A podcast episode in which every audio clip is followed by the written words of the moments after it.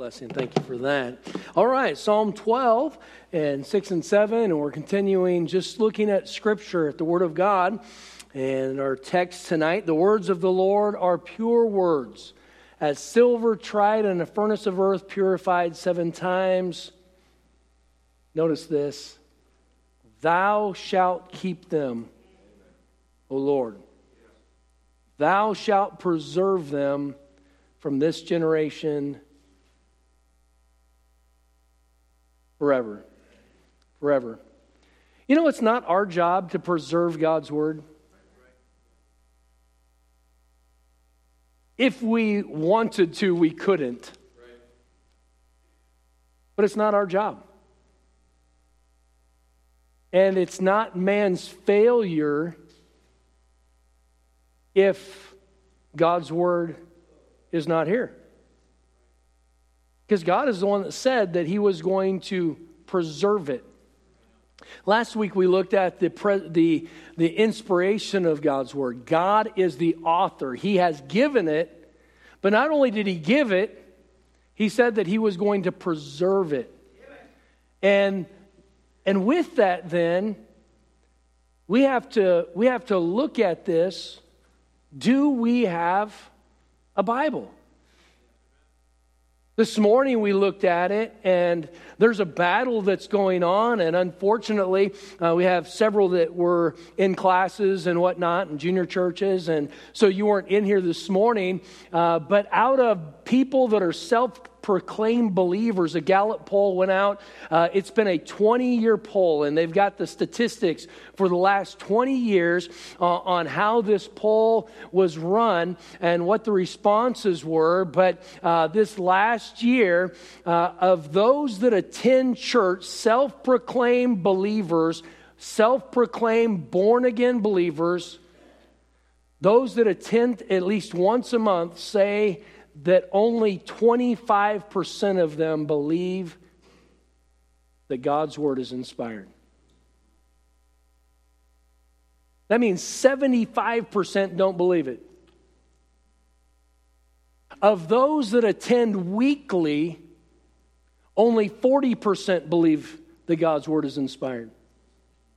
That means six out of 10 people who attend church every single week don't believe we have a Bible. There is a battle going on for the authority of God's word. And that battle is not a new battle. That's a battle that has gone on since, since the Garden of Eden. And so it is something that we have seen over and over again. And it's, and it's uh, uh, if you really think about the mission that God has given us to do, if believers don't believe the Bible, then no wonder so many don't ever share it because they don't have confidence in it. Take your Bibles, go to Genesis chapter number 3. Genesis chapter 3. In this, in this passage, we're going to go back to the very fall of man. We'll find the very first attack uh, and with this, when, when Satan is trying to get man to fall, to sin against God, the, the very thing that he attacks is the Word of God. Genesis chapter 3, verse number 1. Uh, and it says, the, uh, the serpent, now the serpent was more subtle than any beast of the field which the Lord God had made. And he said unto the woman, Yea, hath God said. Yea, hath God said? Are you, are you sure that's what God said? Are, are you sure that that's what, you sure that that's what God meant? When I was a teenager and uh, just getting into church and serving the Lord. Uh, one of the uh, kids that were in the church, uh, he was he was a rebel, uh, and so we got along well. Uh, but anyway, his mom, single single mom, raising him, and anyway, he he comes comes back and he was he was grounded, and I was like, well, what happened? He said, well, I I went out and I told my mom I was going to be home later, and she asked me when I was going to be home, and I told her I'd be home after dark.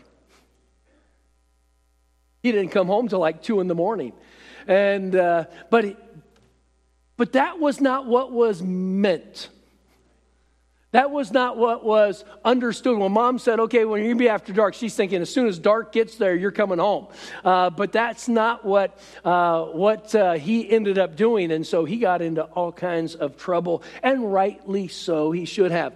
Uh, but here, what do we have? We have that, uh, that what was said, what God had said, and we find the devil, uh, he is challenging what God said. Yea, hath God said, Ye shall not have eat, eat of every tree of the garden garden?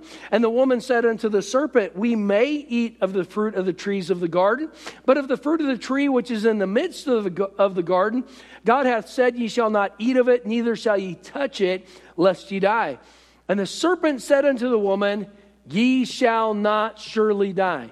Not only did he question it, he also uh, he, he challenged it. Uh, he, he said that it was untrue. Ye shall not surely die.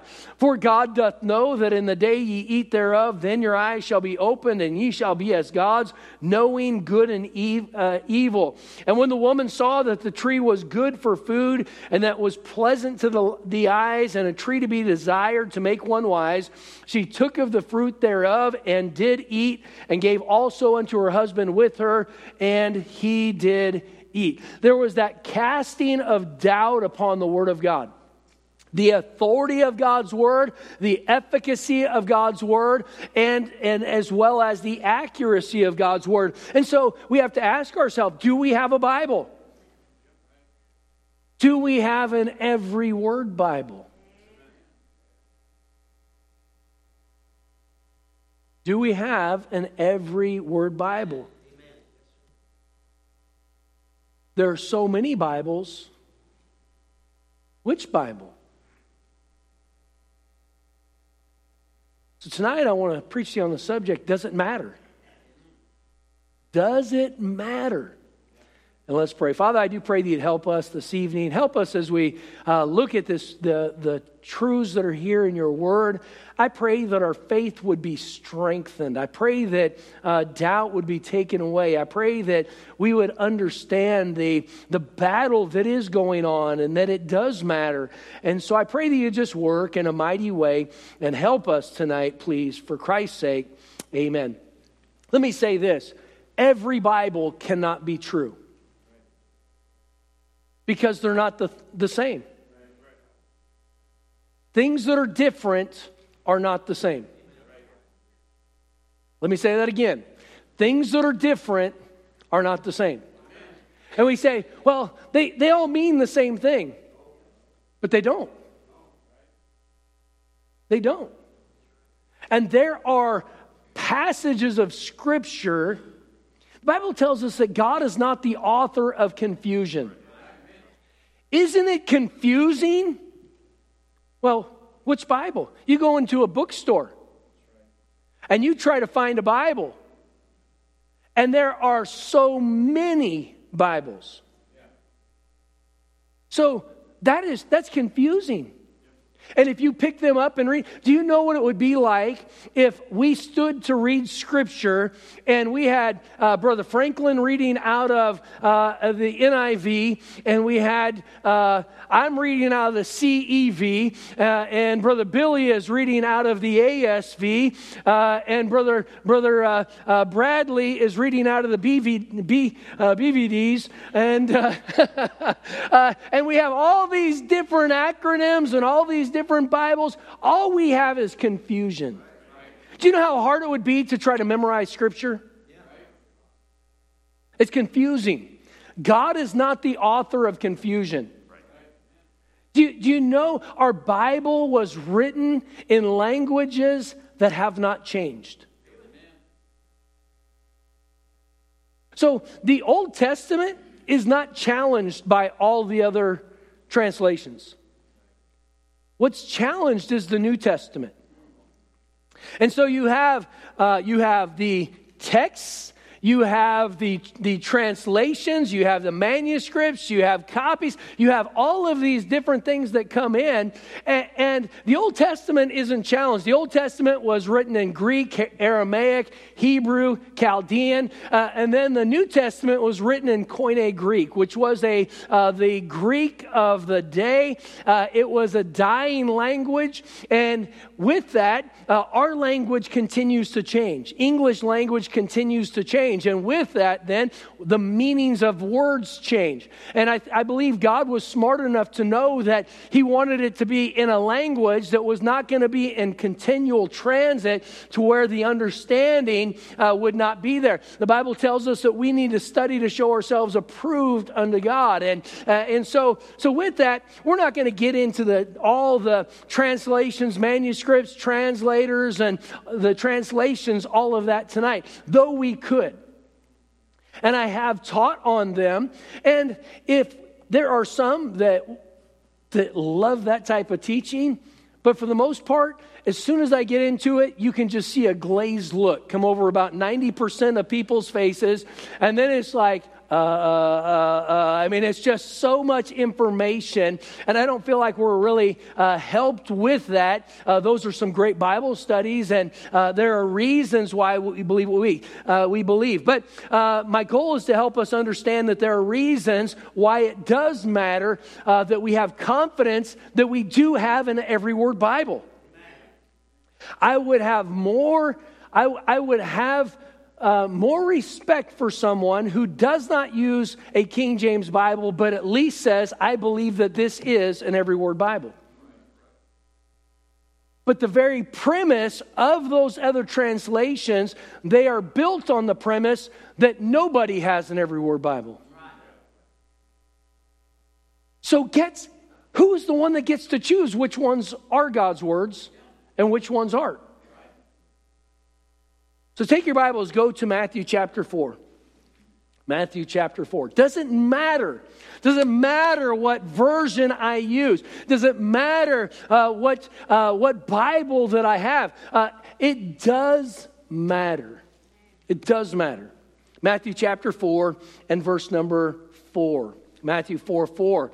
But he answered and said, It is written, Man shall not live by bread alone Let's read that last part together. But by every word that proceedeth out of the mouth of God. Man shall not live by bread alone, but by every word. Now, wait a second. Jesus is telling us that there has to be an every word Bible.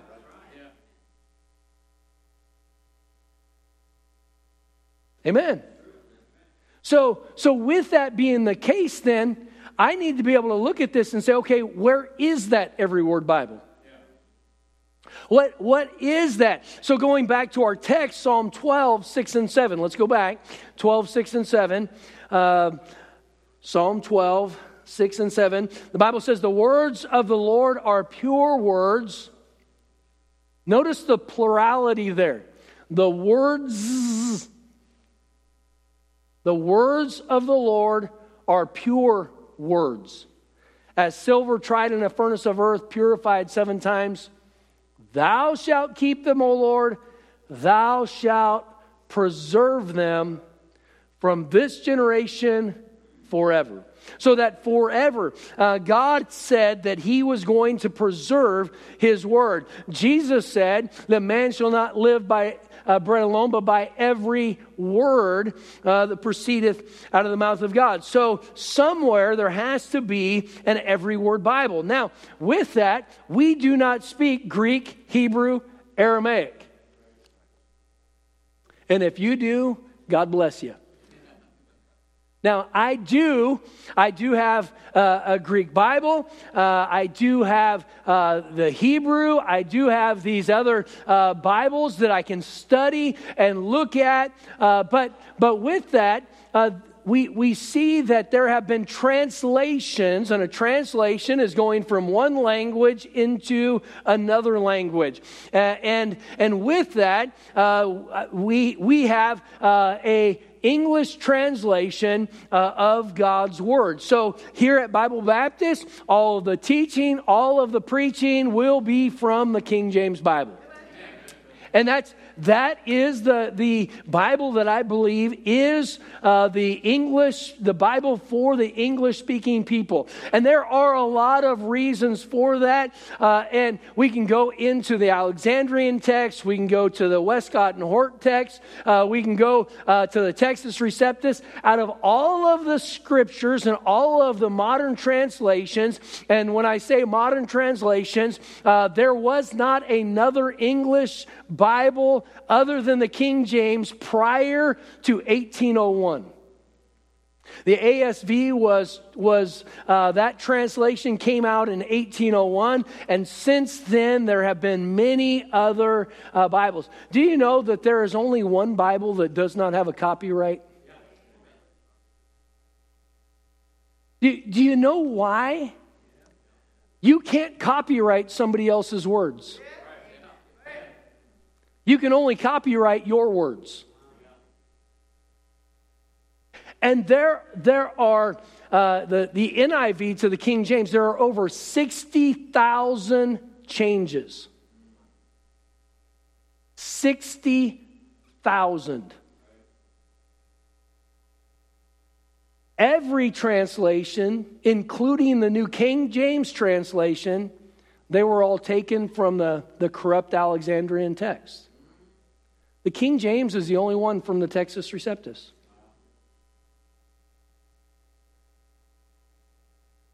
So there are a lot of reasons and a lot of study that has gone into this.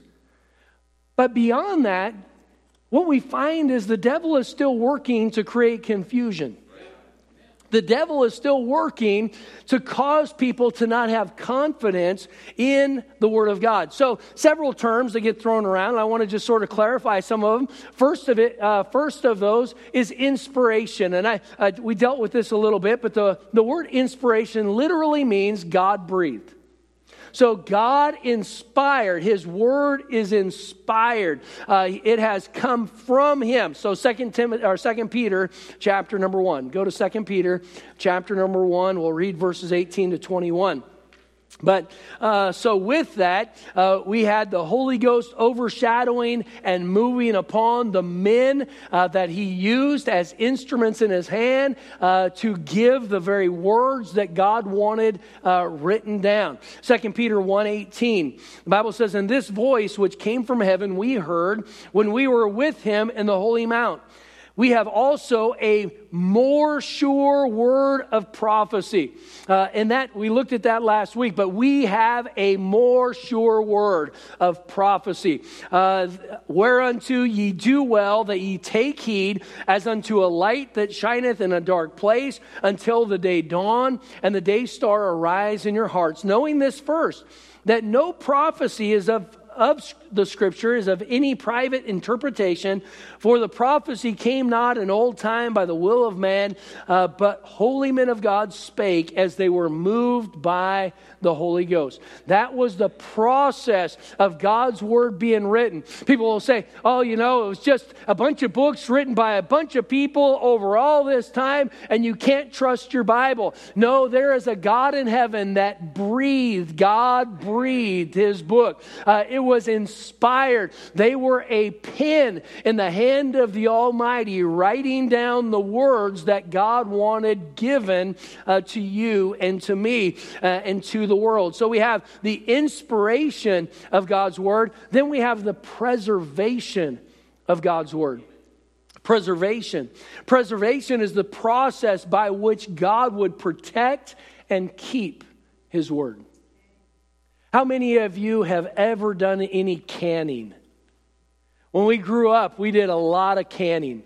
Uh, and so uh, we had, uh, we, we would go and we would not only raise, uh, we had gardens and we'd raise things, and then we'd also go uh, drive over to eastern Washington and we would literally bring a truckload home uh, with cases uh, of vegetables. We'd bring back cucumbers, we'd bring back tomatoes, we'd bring back corn, uh, and we would end up bringing that all home. And then we would get the canner out, and we would get these pots out and pressure cookers out. Uh, and the process w- was that you would put those items in that uh, in that uh, uh, pressure cooker, and you would you would uh, preserve. It was a process to preserve those vegetables so you could go back and eat them uh, with, within that next 40 years.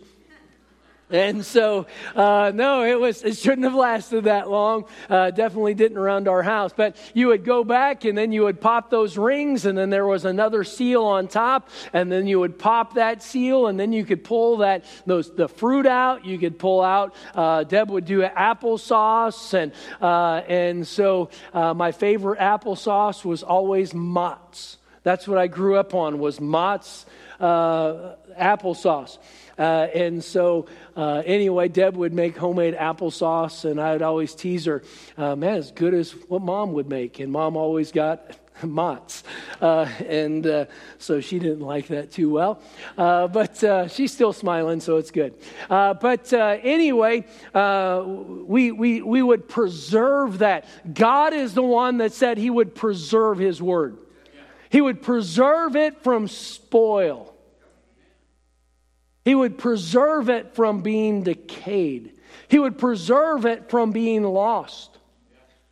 And so uh, he said, Thou shalt keep them, O Lord. Thou shalt preserve them from this generation uh, forever. Go to Matthew chapter 24. Matthew 24. At verse 35. Matthew 24, verse 35.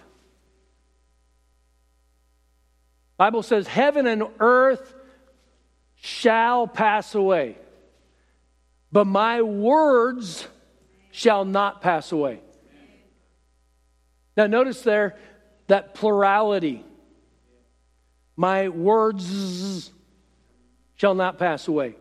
Uh, Mark 13, 31, heaven and earth shall pass away, but my words shall not pass away. Luke 21, 33, heaven and earth shall pass away, but my words shall not pass away three times. God says something once, and that's all it has to be said. God says something three times exactly the same way. He is putting emphasis on something. He does not want it uh, to, he doesn't want us to miss it. Uh, sometimes when the kids were home and it's like uh, you say something and then it's like you're not sure that they're, li- are you listening to me? That's what God's saying. Are you listening to me? Uh, Rachel would do that to me. Uh, I would I would come home and I'd sit down in my chair, uh, and she would come over and she would be talking and that was just the normal state of affairs. She was always talking, uh, and she didn't stop. And so she was about five years old, and she'd come over and she was talking, and uh, and it just turned into white noise. I mean, it was just her and her mom both. It was just, uh, and so anyway, she'd be talking, and and I wasn't listening. I was doing something else, and all of a sudden, I felt these two little chubby hands pull pull on my face and pull me over, and she'd look at me, Daddy are you listening to me? You know what? That's what that's what God's trying to get our attention. It's my words. Now we have take two right there. Absolutely, take two. All right. And so uh, go to Luke chapter 16. Luke chapter 16. Well, Pastor, there's only some changes, there's punctuation changes, uh, there's just new spellings. Does it matter? Luke chapter 16, verse 17. Bible says, and it is easier for heaven and earth to pass than one tittle of the law to fail. Now, a tittle, a tittle was a, was a punctuation mark. Go to Matthew chapter 5. Matthew chapter 5 and verse number 18. Matthew 5 and verse 18. Bible says, For verily I say unto you, till heaven and earth shall pass, one jot or one tittle shall in no wise pass from the law till all be fulfilled. God's saying, My law, my word is going to be there till heaven and earth pass away. And one jot, one tittle, one one breath mark in the Greek, it is, it's a breath mark. Uh, brother, did you do it? Did you study Greek? Just a little bit, all right. Uh, and so you go through Greek class, and as you're going through, there's there are these little breath marks, and it changes the the the whole pronunciation of the word by a little tiny little tiny dot that is just like our apostrophe. And it changes everything about that word. And in God saying, listen, a jot or a tittle, just a little punctuation mark matters. And he says, I will preserve my word. Heaven and earth will pass away before my word changes. God, God can take care of his word. And he doesn't want it to be messed with. Uh, not only is that, uh, there is a curse on those that change his word. A curse. All right, so go to 2 Timothy chapter 3. 2 Timothy chapter 3. So we're looking at does it really matter? Well, if we're not supposed to change God's word, if if a jot or a tittle being out of place is not how it's supposed to be, then it does matter in changing God's word. 2 Timothy chapter 3, let's look at verse number 10. Bible says, But thou hast fully known my doctrine, manner of life, purpose, faith, long suffering, charity, patience persecutions, afflictions, which came unto me at Antioch, at Iconium, at Lystra, what persecutions I endured, but out of them all the Lord delivered me. Yea, and all that live godly in Christ Jesus shall suffer persecution. But evil men and seducers shall wax worse and worse, deceiving and being deceived. But continue thou in the, notice this, but continue thou in the things which thou hast learned and hast been assured of, knowing of whom thou hast learned them. And that from a child thou hast known, what are those next two words? Three words, the Holy Scriptures. All right? Thou hast known the Holy Scriptures, which are able to make thee wise unto salvation Salvation is at stake. Think about it. Salvation is at stake. He says, which are able to make thee wise unto salvation through faith, which is in Christ Jesus. All scripture is given by inspiration of God and is profitable for doctrine, for reproof, for correction, for instruction in righteousness. Now, when Paul was writing to Timothy and he said, Thou hast uh, known the Holy Scriptures. Timothy did not have the originals. He did not have the originals. The argument comes out that the originals are correct. We don't have the originals. And if only the originals were correct, then God didn't keep his word. So what happened? We had the scripture was given, and there were copies, the, the copies of uh, the, the passages, the manuscripts. They were made, they were passed out, they were passed down. There were many copies that were made. And the, the detail of the copies uh, are unbelievable. The amount of manuscripts and copies that they have had uh, to be able to tie together. They, they're unbelievable on the, the, uh, uh, the clarity and, and, and how they, uh, they validate one another. And so, Timothy, though, he did not have the originals, he only had copies.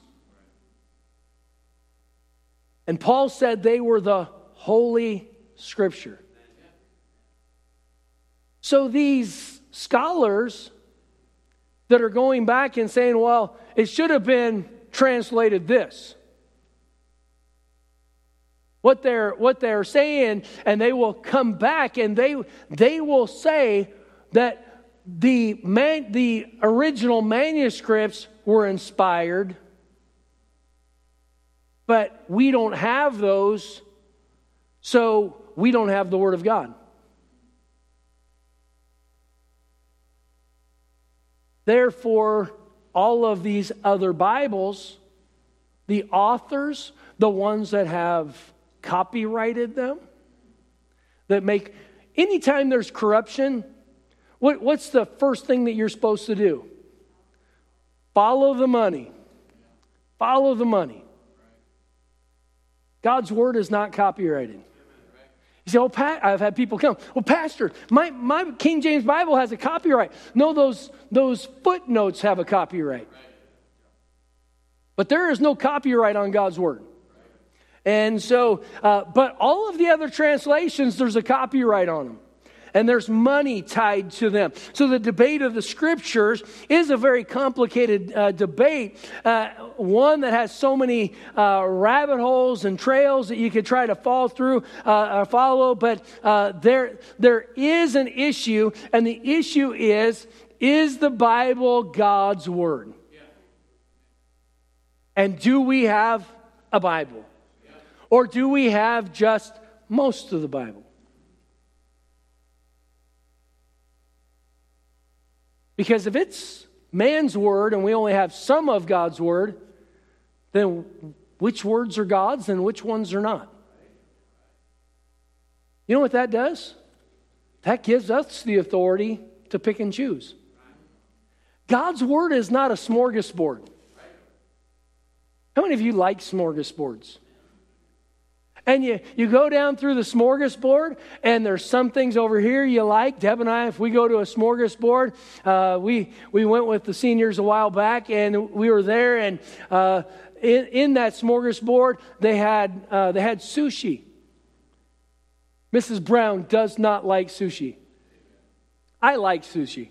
And so, uh, so with that, uh, she passes by all of that section, and I go back to that section over and over again. Why? Because it's something I like. She leaves out the other that leaves that area out because she doesn't like it. You know what? We can't come to God that way.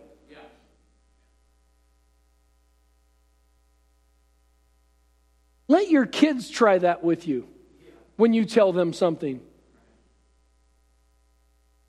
Well, I didn't really like that, so I didn't think I should do it. Brother Nate, how would that have worked for you? Not so hot. Yeah. Uh, how would that have worked for you? Not at all. No. And we wouldn't allow our kids to do that. Why would we, as God's children, do that? So, is, is the Bible God's Word? Doesn't matter. Until 1893, there really was not even an issue, for the most part, uh, with uh, the different translations. B.B. Warfield was a Presbyterian preacher who late, later become, became a professor of theology at Princeton University. And he was the one that opened up the debate on what, on what part of Scripture was God's Word.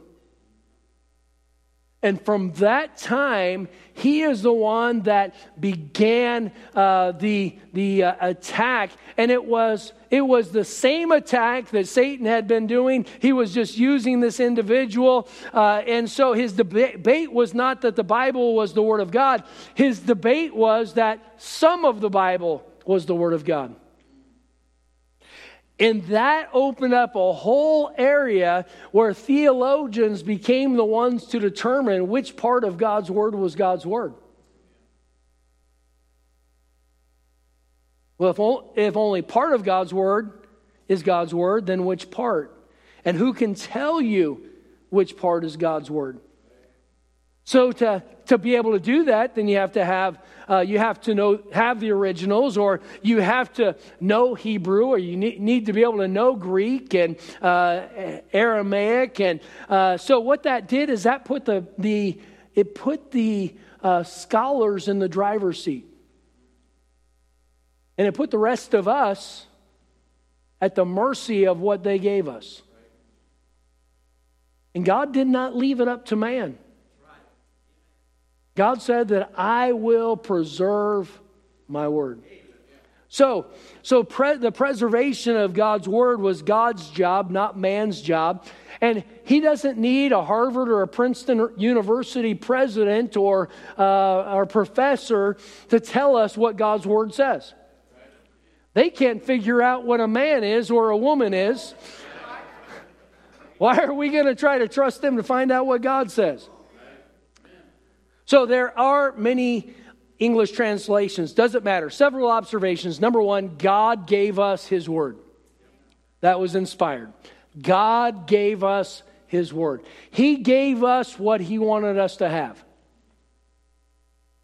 And with that, Bible tells us that the heavens could not contain the books to be written. The, the Lord did so much, but He gave us in His inspired word what He wanted to be revealed to us, uh, to man. Uh, he said, All scripture is given by inspiration of God. So, number one, God gave us His word. Number two, God preserves His word. God preserves uh, His word. Uh, they are pure words. Uh, he said, Thou shalt keep them, O Lord, thou shalt preserve them from this generation forever. Do you think forever included 2024? It included 2024. So his word then is preserved. There is a preserved word of God somewhere. And if that is the case, then do we ha- did we have to wait till 1960 to get another translation? No. God preserved His Word. He not only gave it, inspired it, then He preserved it. Now, there are many translations into different languages. And I think sometimes people get a little bit too far on even the King James issue. You say, uh oh, is Pastor going heresy here? No. So, we have a translation of God's Word. Okay? It went from one language into another language. That's a translation. The English was not inspired. We have the preserved, inspired Word of God. It was not, if we, and there are people that believe that the King James Bible was inspired. If the English was inspired, then we have what's called double inspiration. The Bible doesn't teach us that. Bible tells us he gave us his word and it was inspired. Then he said he was going to preserve that inspired word. So we have the preserved, inspired Word of God. And I believe for the English speaking people, it is in the King James Bible. Now, when you go to another language, there are, there are preachers, there are, there are people that say, well, we've got to take the King James then, and then we've got to use that. Their translation and their language doesn't count because it did not come from the King James. Circular here. So when you go, you go from the original languages into another language. You don't go from one language to a translation in another language to another translation to a different language. All right? So so with that, if I went to the foreign field and I preached, I would have to take it from my King James Bible because that's what I know. And it's the language I know. And I would use that to, to translate what I could if there was not a Bible that was in their language, so I could give them what I could. But for an actual translation, you would still go back to the original text, the original languages. So we would go back to Hebrew, we would go back to the, the Greek, and then we would take that into that next language. We wouldn't go from the Hebrew, Greek, into English, into another language. So, so with that, we, we, we want to make sure that we are, we are understanding that we do have a translation. There are those that believe that the English corrects the Hebrew and the Greek. And I think that's where we've got to be. We, we need to be, we need to be aware of how, how the Word of God has been given, the translations that it went into. And I believe that the King James Bible is the preserved, inspired Word of God for the English speaking people, but I don't believe that that was for all the world. The same God that has preserved it in the English language for, for us he also wants the people in Russia and the people in China and the people in the Ukraine and the people in Thailand and the people in the Philippines to have God's word. And it would have to be translated into their language so they can understand it. And so, so here we, we see that God is in the pr- preservation model. Uh, he or he is the one that's in that process. He is the one that has promised to preserve uh, his word. So, the battle do we have an every word Bible? If God can create the world to speak and to bring everything that is into existence, if God can uh, give his word, uh, uh, give his word uh, through inspiration, and God can preserve that inspired word, word, then do we have it in the English language? And I believe we do. And I believe it is in the King James Bible. So, uh, so with that, uh, just having uh, the understanding that that the attack with all the, all of the other Bibles, it creates confusion. And it takes away the confidence that people have in their Bible. And we're seeing it that very, the very statistics are showing, these polls are showing that people don't believe that we have an inspired word of God. And that, that is a, a plan of the devil. Now, I am not naive enough to think that everybody here has a King James Bible. I am not attacking you. I am just telling you why we use the King James Bible.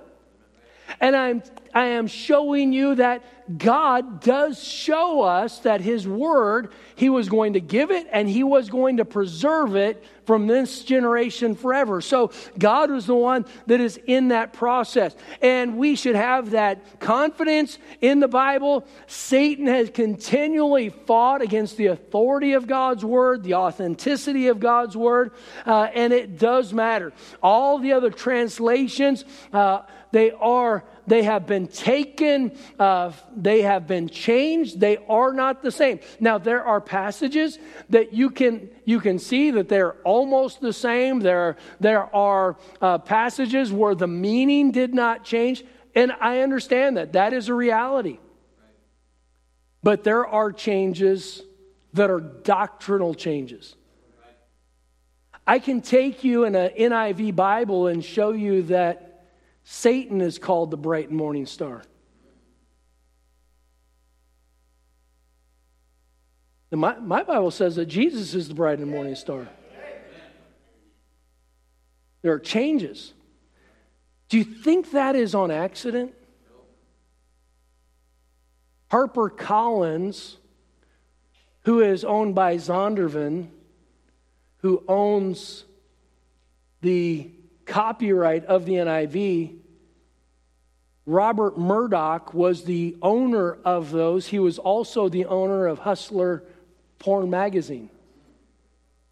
I, I don't think he owned the NIV copyright because of his desire to keep the Word of God pure.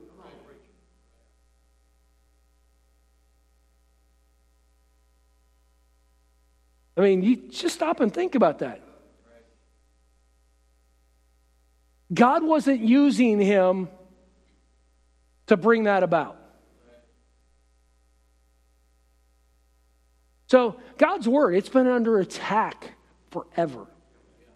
It's been under attack. And we do have a Bible. I believe God's word for us is in the King James. That's why we use it. That's why we're going to continue to use it. Now, I'm not, I'm not t- telling you this and sharing this for you now to have ammo to attack somebody that has a different Bible. Okay? There are people that come, love the Lord, and they might have a different Bible. Let God work on them. We're not the Holy Spirit. And they might not ever agree on this area. But that's not my issue. That's not your issue. But I want us to understand, I want, I want us to have confidence in God's word. And so, uh, so it does matter. Does it matter? Yes, it matters. It matters. And we want to have confidence in what God has given to us. He not only inspired it, He has preserved it, and we have that in the English language through the King James Bible. All right, Father, we thank you for your goodness. I thank you that you have given us your word. Thank you that not only are you a wonderful God who can create, but you're also a God who can preserve that word that you've given. And so I pray that you'd help us, uh, Lord, to be able to have confidence in your word, too, to realize that uh, though there are many different uh, options that are out there, uh, we, we want to be able to uh, look into our uh, Bible and have confidence that uh, it is your word. And so help us uh, tonight. I pray that you give uh, wisdom and guidance. Help us to respond as you would want us to, please. For Christ's sake, we pray. Amen. Let's